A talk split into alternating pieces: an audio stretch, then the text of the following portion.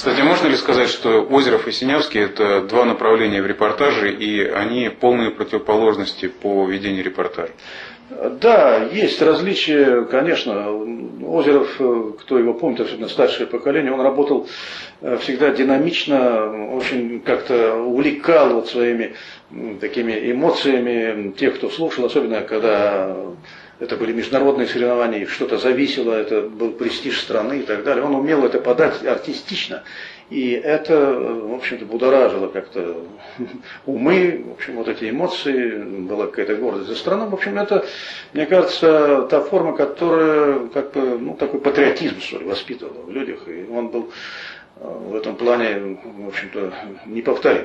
Что касается Синявского, то он более интимный такой Э, как бы э, человек, который вот сидит в компании и рассказывает как бы анекдот, я бы так сказал, если образно. Вот. И он умел работать со звуком. Вот это очень важно, особенно для тех, кто начинает комментаторскую деятельность.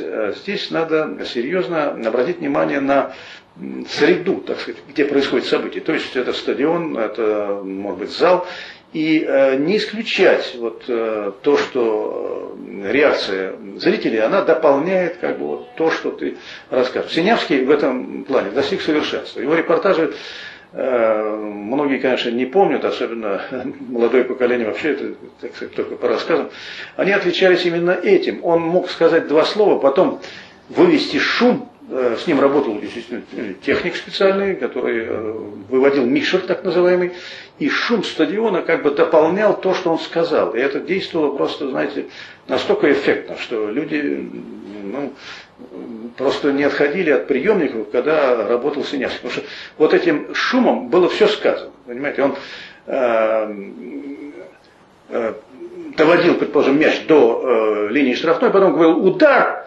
замолкал, и в это время шум стадиона выводился, в общем, до там, 50 дБ, я не могу точно сказать, но тем не менее, вот это было э, квинтэссенция его репортажа. То есть он много не говорил, э, в общем-то не называл по существу игроков, э, так по фамилиям и так далее, но он вел вот в таком каком-то, даже, я бы сказал, интимном ключе, поскольку он всегда сопровождал это какими-то шутками, прибаутками, но в этом, кстати, была заложена большая культура. То есть человек очень много знал.